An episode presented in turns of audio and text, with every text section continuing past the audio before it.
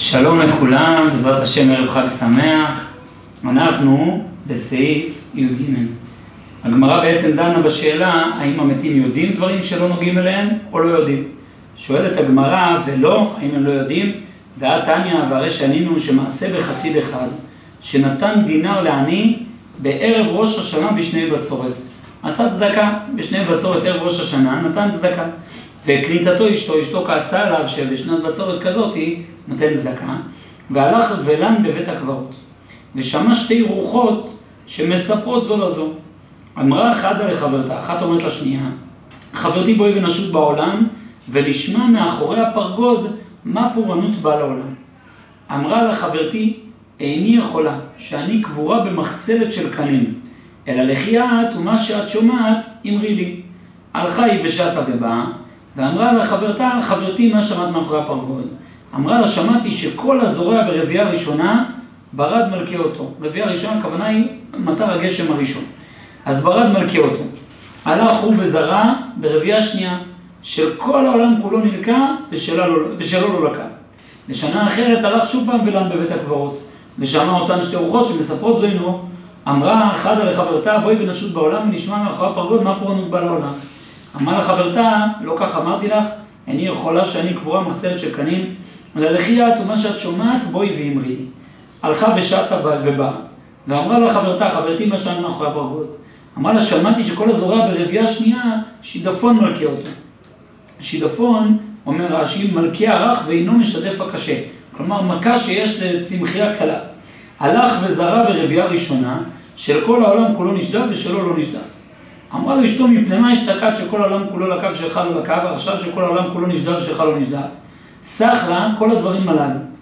אמרו, לא היו ימים מועטים עד שנפלה קטטה בין אשתו של אותו חסיד ובין אמה של אותה ריבה, של אותה אחת שמתה. אמרה לה, לכי ואראך ביתך שהיא קבורה מחצלת של קנים. כלומר, אשתו של החסיד רצתה לבזות אותה, שהבת שלה קבורה מחצלת של קנים.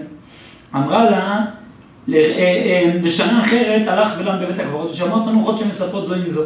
אמרה לה חברתי בואי ונשות בעולם, נשמע מאחורי הפרות מה פורענות באה לעולם. אמרה לה חברתה, הניחני דברים שביני לבינך כבר נשמעו בין החיים, אני לא רוצה לדבר איתך, כבר אנשים יודעים מה קורה בינינו.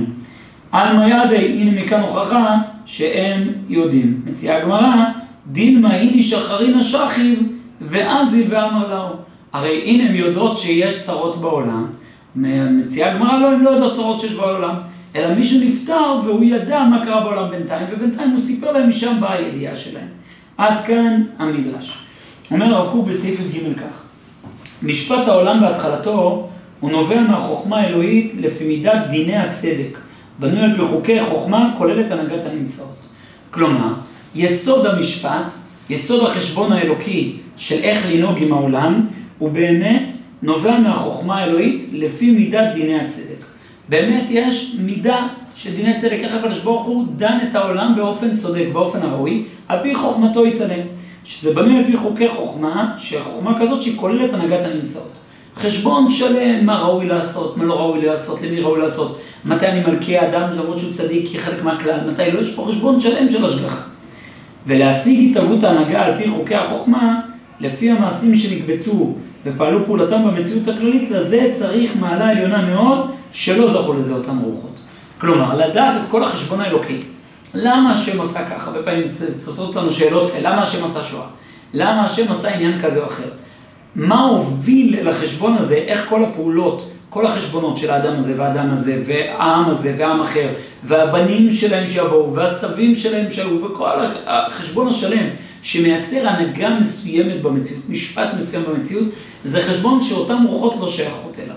לכן הן אומרות בואו ונשות לשמוע מה, מה קורה מאחורי הפרגוד, מה הכוונה. מסביר הרב קוק אמנם, אחרי שחלה הגזרה האלוהית על פי חוכמתו העליונה, כבר החלו סיבות טבעיות נעלמות לארוב ההתחלות לאותן הפעולות, שבעיניהן בשר הקצרות אי אפשר לראות. כלומר, יש את החשבון שמוליד את הדין, את המשפט, את ההנהגה המיוחדת, ויש אחרי שכבר נפסק גזר דין, מה הקדוש ברוך הוא מה הולך להנהיג בעולם. מאותו רגע כבר העולם מתחיל לרקום פעולות, כבר מתחילים לייצר דברים תת-קרקעיים, לוחות טקטונים מתחילים לזוז, משברים כלכליים מתחילים להופיע, איזה וירוס מתחיל להופיע בסין. זה דברים שבעיני בשר, אנחנו נראה עכשיו מישהו נדבק מאיזה וירוס מהטלב בסין, לא נבין מה עתיד לבוא מהדבר הזה. מה ההשלכות הכלכליות שהוא מזה, והפסיכולוגיות, והסוציולוגיות, והמשפטיות, והפיתוחים הטכנולוגיים, וזיהום האוויר, והמרחבים התורניים שהתחדשו מהדבר הזה. אין לנו מושג. אבל אותן רוחות מתחילות כבר לתפוס את התהליכים התת-קרקעיים שמתחילים להתרחש. אבל הרוח תוכל להשיג את המערכה אחרי שכבר ירדה להתחלת פעולה. ברגע שהתחיל לקרות משהו בעולם, היא כבר מזהה את זה, ולדון על פיה את תוצאותיה.